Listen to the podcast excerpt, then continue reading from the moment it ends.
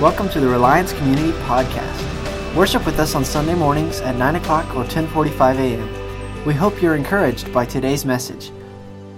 We're excited because today we kick off uh, a series that we're going to be going through in June and July um, through the book of Galatians.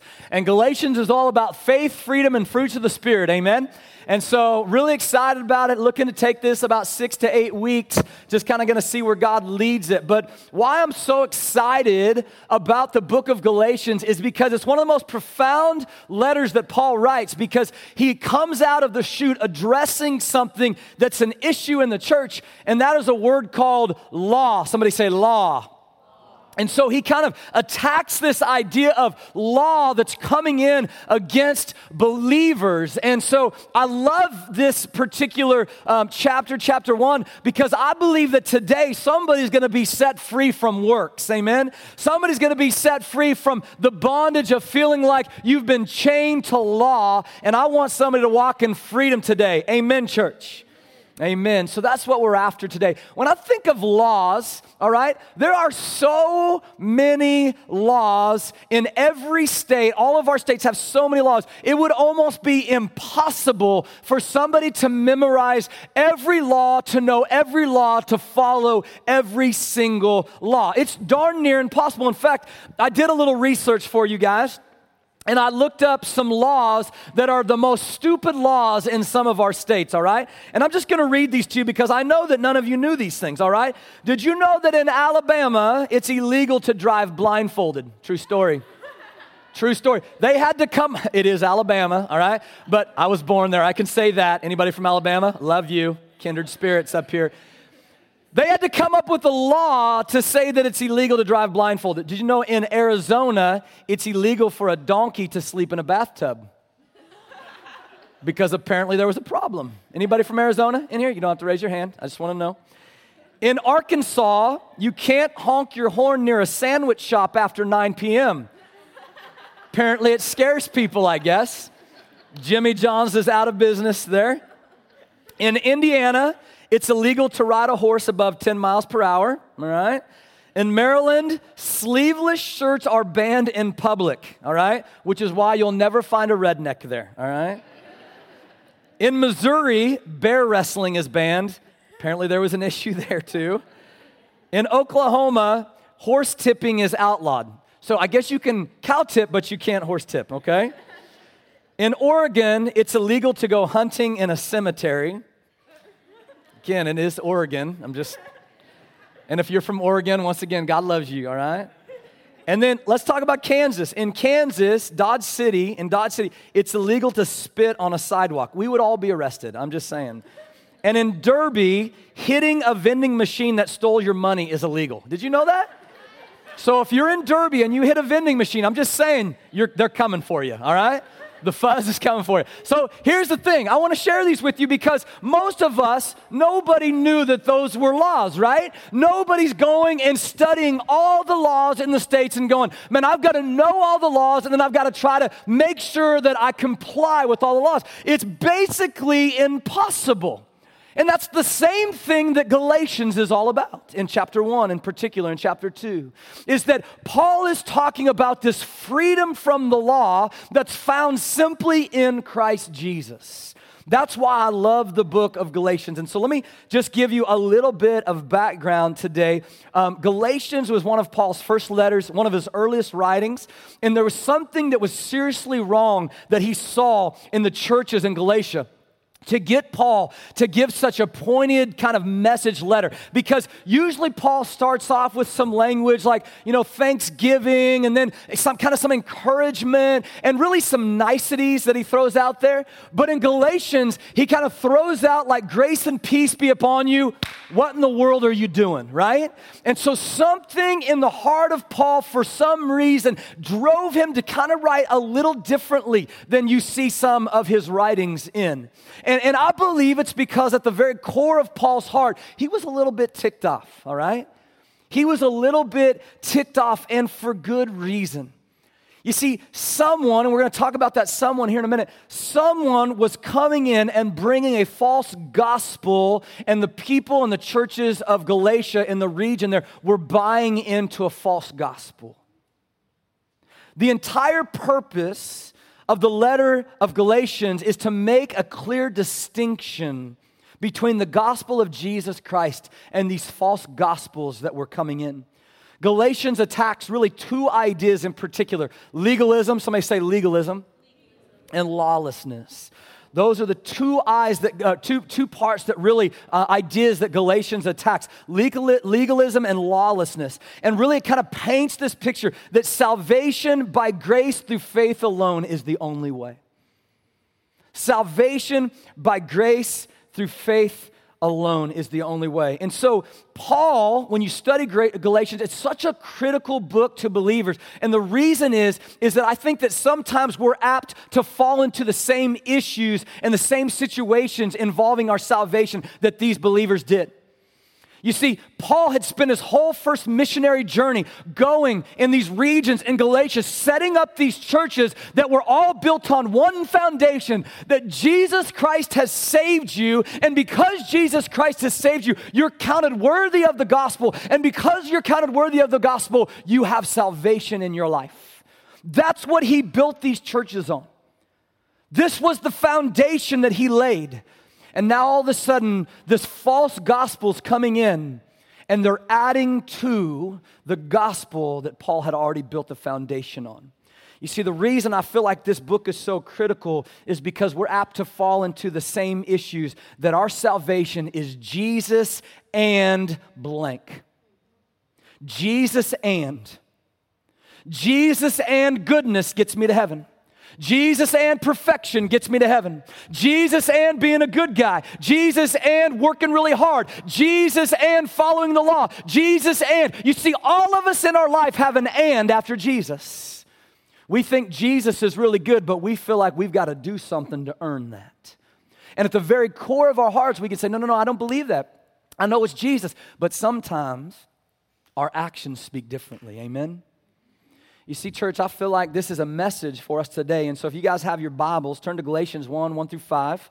And we're just going to open up, and I just kind of want to walk through this introduction. Paul says, Paul, an apostle, sent not from men, nor by man, but by Jesus Christ and God the Father who raised him from the dead, and all the brothers and sisters with me, to the churches in Galatia.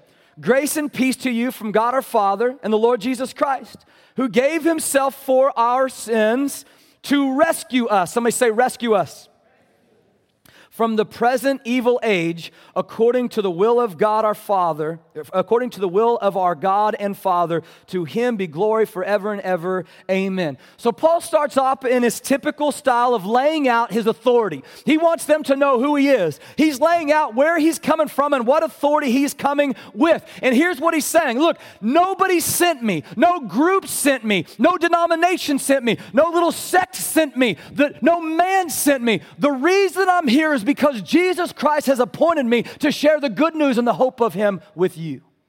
And he wants to make sure that he gets that. He's not trying to sway the people to be better Methodists. He's not trying to sway the people to be better Baptists. He's not trying to sway the people to be better Pentecostals or better Catholics. He's not trying to sway the people in, except for this. He's trying to share with them that the one who sent him, his one agenda is Jesus Christ. You see, his authority is important because everybody else is coming in and they're coming in with their own little agendas. Paul says, Look, nobody sent me. The authority that I come with was not by man or by any man. My authority is from Jesus Christ. Then he lays really the foundation of what Galatians is all about. Jesus, who gave himself for our sins to rescue us from this present evil age, all glory to him. Paul wants to remind them that when he first came, he laid this foundation that he brought, the foundation of the gospel of Jesus Christ that covers our sins. He's coming in and saying, Hey, remember when you first came to God? Remember what it was that, that brought you? Remember the foundation that we laid down? Now, listen why this is important. When the good news, when the gospel message is preached, powerful things happen. Amen? When the gospel message is preached, transformation occurs. That's why he's not just writing to one church, like a lot of his letters were, the church of Ephesus or, or, or, the church of Philippi. He's writing, it says, to the churches of Galatia. Something happened where when Paul and his companions came into this region, people began to receive this good news of Jesus, and churches began to be planted all over the place with this good news of Jesus. And Paul came and he said, Jesus made a way for you. You remember that? That? And then he says this little side note according to the will of our God and Father. Listen to me, church. Don't you ever doubt that God has salvation that he wants for your life. Amen. God's will, I can say this God's will is that you know him and have relationship with him. It's because he is able to save that he wants that. It's not because you're awesome. Amen. It's not based on your awesomeness that you're saved. It's because the very DNA and nature of God is that He's a God who saves. And He wants to save. So you don't have to be awesome. He's awesome for you. So He goes on and He says this. He says, So He gave Himself for our sins to rescue us from this present evil age. So Paul is saying, Jesus made a way. Do you remember that? Jesus made a way for, for you. And some of us, most of us, we've heard somebody share the gospel message, and that's what changed you. Most of us in here that are believers, if not all of us in here that are believers, somebody somewhere shared the gospel message with you. Maybe it was at church or at youth camp or VBS or in the grocery store or in your neighborhood. Somebody shared with you the gospel message at your workplace. Wherever it was at, somebody shared that there was hope beyond you, and you said yes to that hope. You see, church, the gospel message was being shared and it changed you. You didn't get saved simply by watching someone do good works. No one came to Jesus because you watched somebody that didn't consume alcohol, right? No, boy, that person, they just never drink, so I'm gonna, I'm gonna follow Jesus, right? No one comes to Jesus because you watch somebody help an older woman across the street. That was the most profound act. I'm gonna follow Jesus now, right? That doesn't happen. That may stir your affections and go, man, what, is, what does that guy have or what does that gal have? That may stir your affection, but you come to the Lord because you heard the good news of Jesus Christ and the Holy Spirit's power in your life transformed you when you said yes. Amen? And so, what happens at that moment is that from the time that we are born, until that moment of transformation. So, from the time that we are born until that moment that we say yes to Jesus, that time in between, the throne of our hearts has always had me sitting on it. Amen? That throne that we have in our hearts has always had you sitting on it. Before Jesus, it was me. I was the king of my domain. And what drove me, what consumed me, were the desires and longings of my heart. Now, even though those desires and longings of my heart is what drove me, do you know that most of those desires and longings eventually would bring shame, guilt, and condemnation on me? Because those desires and those longings of my heart always led to the things that would satisfy and would please me. And when you're chasing constant things that satisfy and please you, it will always leave you without, lacking. Amen? And it will always lead you to a place of going, Why do I feel condemnation, shame, and guilt? Because you are sitting on the throne of your life. And so, as I ruled my life, my pursuits were simply what brought me comfort and pleasure. Yet, as you always hear people say, something felt like it was still missing, right? You resonate with that if you came to Jesus. You go, man, something feels like it's I'm just missing, like I'm pursuing the things that bring me comfort and pleasure, but something's missing. And, and, and so, no pursuit that I was after was bringing satisfaction that my heart longed for, for the longevity. It was just immediate things, transient things, things that were in, things that were out. And so, all of a sudden, man, I began to realize there's something where I'm not satisfied. Then Jesus, amen? Then Jesus steps in. The good news is Jesus steps in. The good news is when Jesus steps in, he's not comfortable not sitting on the throne. Amen? The throne was built for him. When he created my heart, he created it with his, I don't know if I can say this, behind in that throne. Amen? If I'm, he has a behind, right? So he, that's how he created it. And so when Jesus steps in, now all of a sudden, I didn't have to rule my life anymore. I could step off of the throne. I didn't have to make the decisions of my pleasures, my wants, my desires. Now, Jesus, the one who breathed life into me, the one who gave me life, wanted to be the king of my domain. And I could simply rest in him. You see, church, some of us think we don't want to come off our throne, but it's a very beautiful thing when we come off our throne. And what happens in that moment is all of that trying and pursuing. Be the best you can, Aaron. All of my attempts to try my best that ultimately made me feel more and more condemned because I could never do it enough and never be enough and never perfect it enough. I was always missing the mark in some way, shape, or form. All of those things began to be lifted because of the freedom that Christ brought. He took those things. Amen? And here's the problem that's how we start off. That's how we start off. If you f- find a new Christian, man, that's how they start off. It's awesome. Somebody who just comes to Christ, this is how they live their life. You're like, what are you going to do with this newfound relationship with Jesus? And you can't shut them up. Amen? They're like, I don't know. I'll, I'll do whatever. I'll fly to any country. I'll go anywhere. God, just tell me what to do. Tell me what. You guys know what I'm talking about, right? Like something happens in their heart where they're saying, That's all I desire. I just want to please the Lord. I don't want anything else. I don't care about my wants. Jesus is sitting on my throne. And that's how we start off. But then something happens. Over time, we have a tendency to slip from that and try and sit on the throne with God. Notice how I said sit on the throne with God, because I would just say, I would just wager out there that I doubt that very many of us are trying to dethrone God all the time. I think most of us understand God is good. Man, I make bad decisions. I need God on the throne. I just think that sometimes we think if I was sitting on the throne with God, whispering what's good for my life, it would be much better. Amen? I think some of us think that there's room, like, God, I know you're on the throne. I'm supposed to be at your feet, but I'm just going to sit on your lap and I'm just going to kind of tap you when I want things to go my, my way.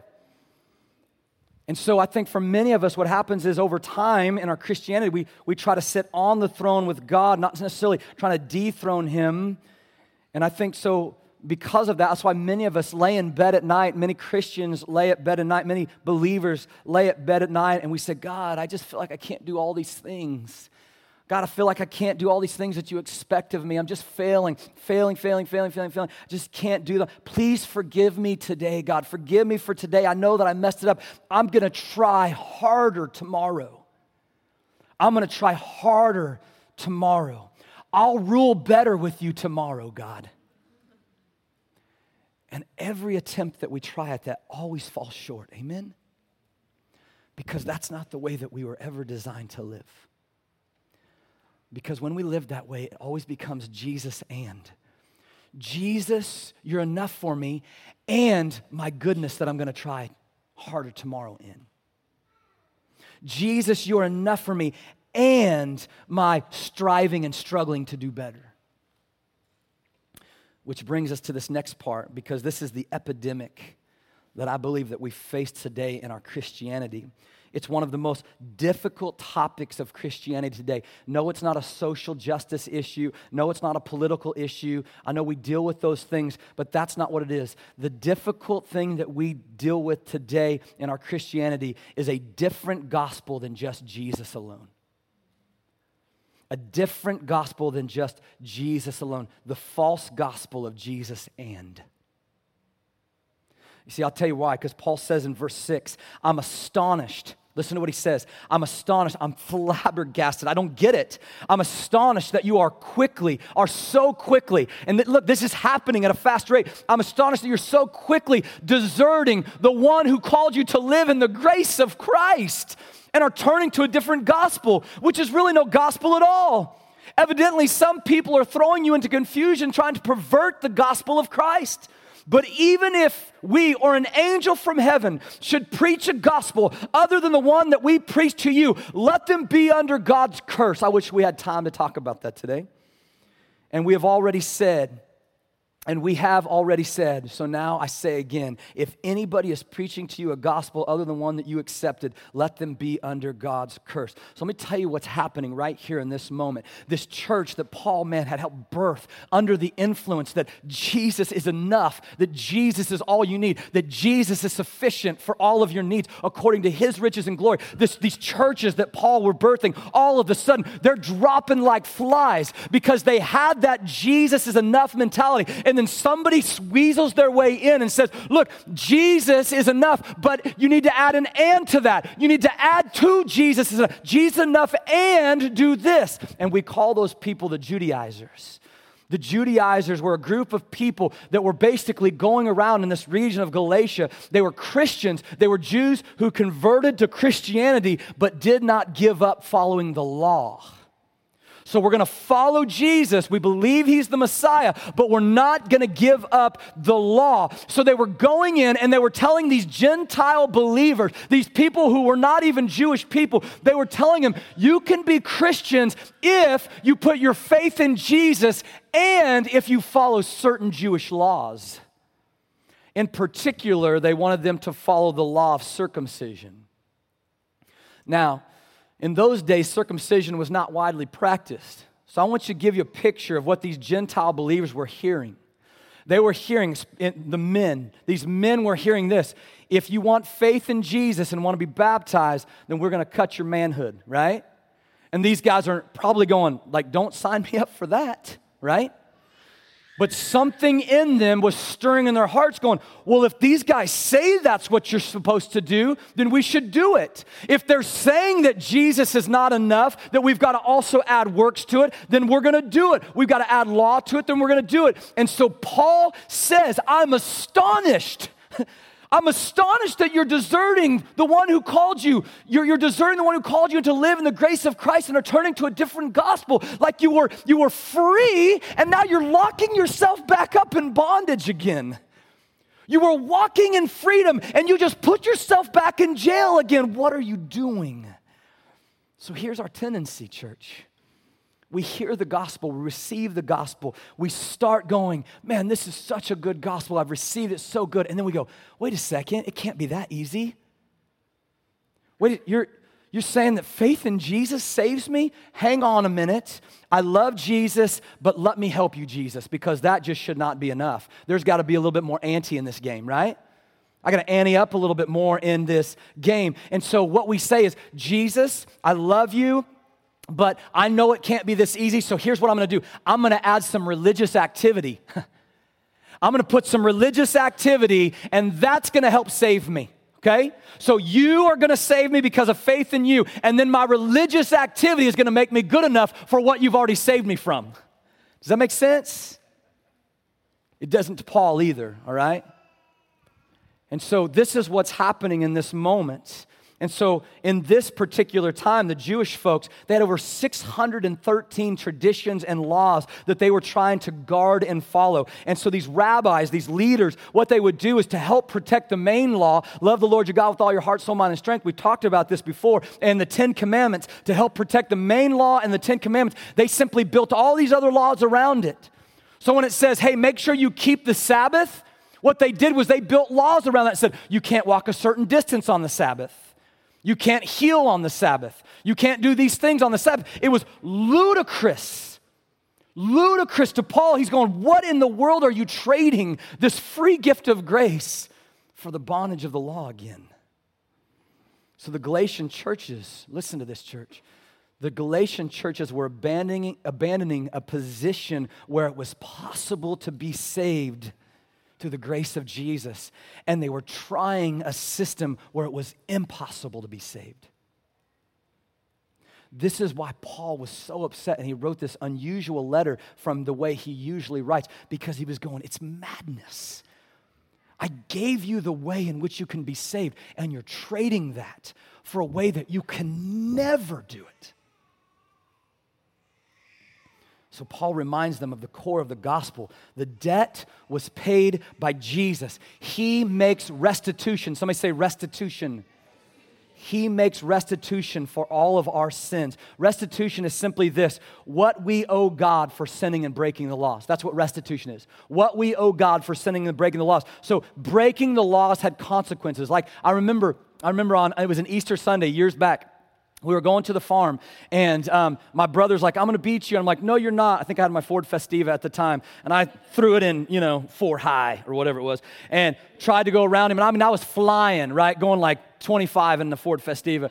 And as I go, th- this officer pulled me over, and he said, um, he said, son, you realize you were speeding? And I was like, ah, sir, I'm a pastor. I do that a lot. And uh, it was Easter Sunday, and I'm thinking like he's gonna, you know, not mess with me on Easter Sunday, right? And I said, Sir, it's Easter Sunday, just got done preaching, you know, just throwing out this sob story. I'm like, got done preaching and going out to the farm to celebrate with our family and just really excited about that, trying to get there fast. And he looks over and see you're not wearing your seatbelt either, right? And he writes me up. And he says, Man, I have a heart for what you're saying. I get it. Man, I don't want to do this, but you broke the law. You broke the law. So somebody has to pay. There's restitution that has to be paid. So God's saying, and Paul's telling the Galatians, God has made restitution for us. And so trying, are trying to be good, are trying to be better, are trying to be saved, and buying into the law is like trying to pay back God somehow for the restitution that He's made for us, and you can never do it. When I'm trying to be good enough, when I'm trying to be better enough, when I'm trying to live in perfection, it's like I'm trying to pay God back the restitution for my sins. And He's saying, You'll never make it. It's madness. You wouldn't even come close. And so the work of Christ on the cross is sufficient to forgive our sins. The Judaizers believe that putting people back under the law would sanctify them, make them holy, and that faith alone was not sufficient. This does not set us free, church, and it cannot work. One of the major attacks of the church today, still happening today, is that we buy into this. Charles Swindoll, in a quote from his Grace Awakening book, says If I had to name the greatest enemies of Christianity, I would list legalism first. David Pawson wrote this You see, the devil never destroyed the church from the outside. When the church is attacked from the outside, it gets stronger and bigger. It's from the inside he can do it. And one of the best ways he can do it is to corrupt, pervert, or corrode the gospel. So there's a slide that I want to show you. There's two ways that Scripture says that we can be saved. Can you bring that slide up? There's two ways that Scripture says that we can be saved. One, we can be perfect. Don't break any laws. Don't break any laws. So, so if you don't break any laws, man, you didn't need a savior. But we know that scripture says, look, we're all sinners. We all fall short of the glory of God. It says if anybody says it's without sin, you're a liar. The truth is not in you. And so we are unable to do that way. It's not in our abilities. Number two, scripture says, if that doesn't work, then we're forgiven through the grace of Jesus Christ. God gives you perfection because of faith in Jesus Christ. We have the ability to do this because the grace that's been given us to receive the grace of God. Amen? So, this is the way through accepting and receiving the grace of Christ, we can be made right in God's sight. So, really, then, church, it comes down to how do you view salvation? I'll wrap up here in just a few minutes. How do you view salvation? Uh, I was listening to David Pawson, and he was sharing a message on this, and I love some of the words that he shared. And he begins to break down the way we see salvation. Number one, salvation by works. Somebody say works. It's performance based. Most religions of the world operate salvation by works. You save yourself by your efforts, and then you get right with God. So I'm gonna try really hard and be really good, and then I'm gonna ask God to come into my life. I'm gonna clean myself up, and then I'm gonna ask a holy God to come in. And it never works. Amen. The do it yourself religion of salvation by works appeals to people, though. Because if we can do it yourself, it appeals to us because it leaves us with our pride and that I can say, I achieved this. Let me tell you the problem with this. The problem with this is it's based on self righteousness. And God hates self righteousness. He would rather deal with sinners than self righteous people. How do I know this? Because he had more bad things to say about the Pharisees who lived in self righteousness, and it says in Scripture that he was a friend of the sinners. You see, church, the self righteous he had an issue with. Why? Because Ephesians 2 8 through 9 says this It is by grace that you have been saved through faith, and this is not from yourselves. It is the gift of God, not by works, so that no one can boast.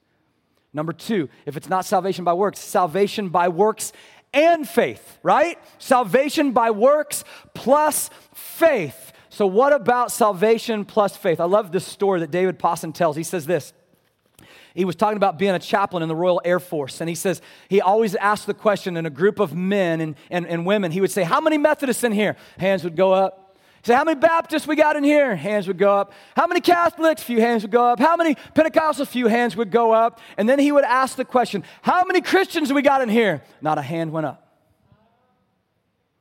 He said occasionally a young man would put his hand up when he said, How many Christians? And a young man would look around and kind of gingerly put his hand up, looking around to see if anybody else was going to put their hand up. And he would say, Come on, who is a Christian in here? And they would say, What do you mean by Christian? And he says, Well, what do you think I mean by Christian? And they'd always say, Somewhere, someone would always bring up somebody who keeps the Ten Commandments. He says, Okay, I'll accept that. A Christian is someone who keeps the Ten Commandments. How many Christians are in here? No hands went up. Then someone say, But you can't keep all of the Ten Commandments. So he would ask the question, So how many of the Ten Commandments must you keep to be a Christian? And they would always throw out a number around six or seven.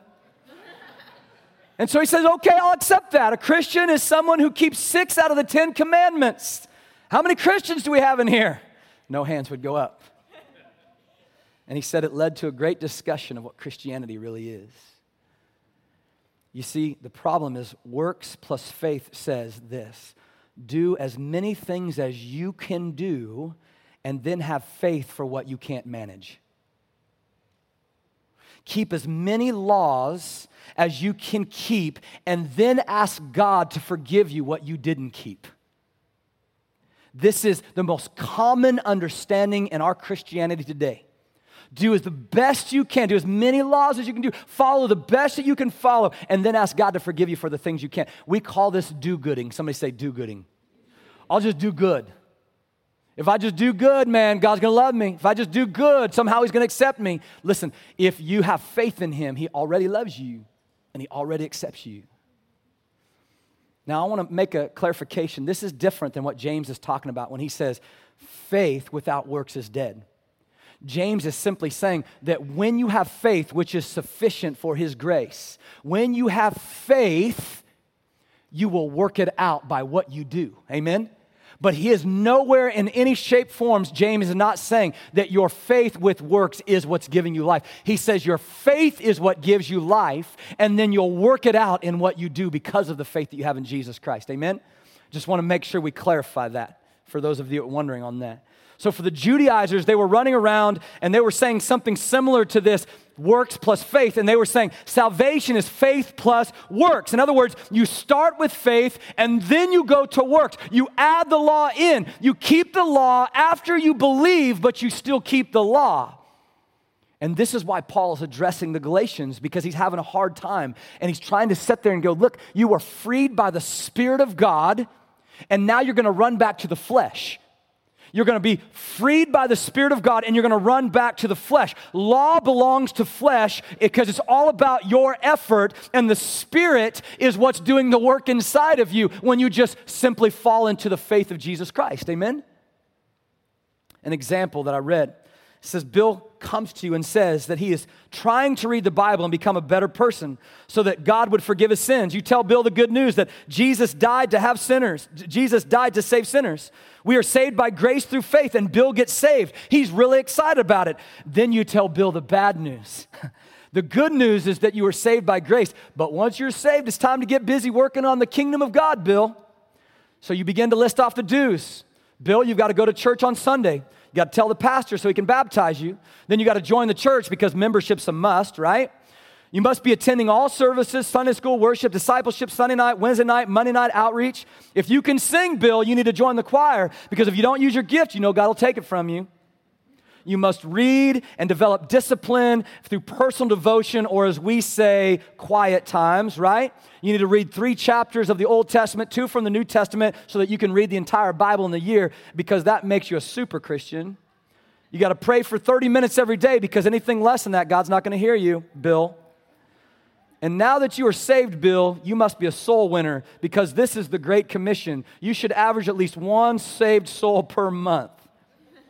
And I almost forgot the most important thing your tithing envelope is right outside these doors, and 10% is it, all right?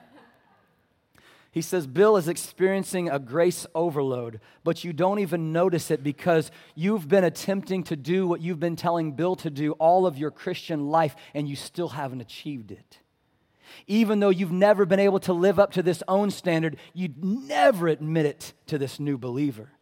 In fact, you secretly hope Bill will lose his enthusiasm, settle into mediocrity in his faith in Christ that doesn't make anybody nervous around him. Then we move on to the next part of our business, which is what is acceptable behavior as a Christian. No dancing, no sports on Sunday, no rock or rap music, right? And all of a sudden, Bill's inundated with, I thought it was faith in Jesus. And it became about something else. This is madness, and it'll never pan out. And I know we're going long today, but I want to finish with this. So, Paul says this is what it is salvation by faith alone through the grace of Jesus Christ. We cannot compromise on this. Romans 10 9 through 13 says, If you declare with your mouth that Jesus is Lord, believe in your heart that God raised him from the dead, you will be saved. For it is with your heart that you believe and are justified. It is with your mouth that you profess your faith and are saved. As scripture says, anyone who believes in him will not be put to shame, for there is no difference between Jew and Gentile. The same Lord, uh, the same Lord is Lord of all and richly blesses all who call on him. For everyone who calls in the name of the Lord will be saved. Church, this is what Paul was contending for Christian freedom. To introduce the law at any stage now would simply be to put them back in bondage because it was only through 100% perfection then that you could be made right with God. If you're convincing somebody that the law and works is the way to go, then you've got to be 100% because if you fail at one thing, you'll never measure up. And so Paul's saying, You'll never do it you're trading in the grace of Jesus Christ. I'm not talking about greasy grace, amen? You're trading in the grace of Jesus Christ and you're going after something you'll never be able to accomplish. And this is true today. And if this is the way that we're choosing to live our life through goodness, through trying, through striving, through trying to be perfect, through comparing ourselves to others, we'll never measure up. You'll never cut it. This is why I believe Jesus, when he was at the cross and he had the two criminals beside him, and you know the story where one of the criminals on the cross turns to Jesus. He says, You're an innocent man. Why are you on this cross? And he put his faith in Jesus in that moment. This is why Jesus turned and he looked at him. This man who would never get off this cross, this man who could never make restitution, this man who would never be able to do better, this man who would never be able to be a good, a do gooder, this man who would never be able to go back and fix his mistakes, this man on the cross sitting next to Jesus, and Jesus is able to turn and look at him and say, Today you will be with me in paradise. Because he put his faith in Jesus, faith alone. So, what does this mean for us today? It means today that we have to get rid of this Jesus and mentality. Jesus and whatever it is. Jesus and my works, Jesus and being better, Jesus and my perfection, Jesus, whatever. Today, I want to see somebody set free from that. I want to see somebody set free from your works. I want to see somebody set free from your lack of ability to measure up. I want to see somebody set free from feeling like you don't measure up. I want to see somebody set free from feeling like you are not able to ever please the Lord. I want to see somebody set free because I know that God has qualified you because of who He says He is. There's freedom today for someone. And so, what I want to do, we're going to close out with this song, and I'm going to open up the altar. You can come. I know we're long, but you know what? When we're talking Jesus, it doesn't matter. Amen? Especially if you can walk out of here in freedom today. We're going to open up the altar, close out with this song. But today I'm going to ask if this is you and you struggle and you're striving and perfectionism and trying to hit the mark, and that's how you feel like your salvation is. If that's you today, I'm going to pray that you come today with your Jesus and. And I'm gonna pray that you lay down your and, whatever that and is, and that when you rise up today, you simply leave with Jesus. Amen? Come on, amen? I want a people to walk out of here in freedom today. Not bondage to the do's and don'ts, freedom in Jesus. Lay down your and. Let Jesus be sufficient for your every need. And I promise you, you'll work it out in your life but it starts with Jesus. Let me pray over you guys today. Father, today as we get ready to close out, I'm praying that you would call hearts, Father, where they're at. I'm praying that you would show us, God, where we strive, where we try to try to be perfect, where we try to work it out, where we try to add something to you. If I could just be Jesus and a better father, Jesus and better husband, Jesus and a better uh, a better uh, homemaker, Jesus and a better teacher, Jesus and a better businessman, Jesus and whatever the and is, God, I pray that you would break the and off today and that we would know it's just Jesus and nothing else. In your name we pray these things. Amen.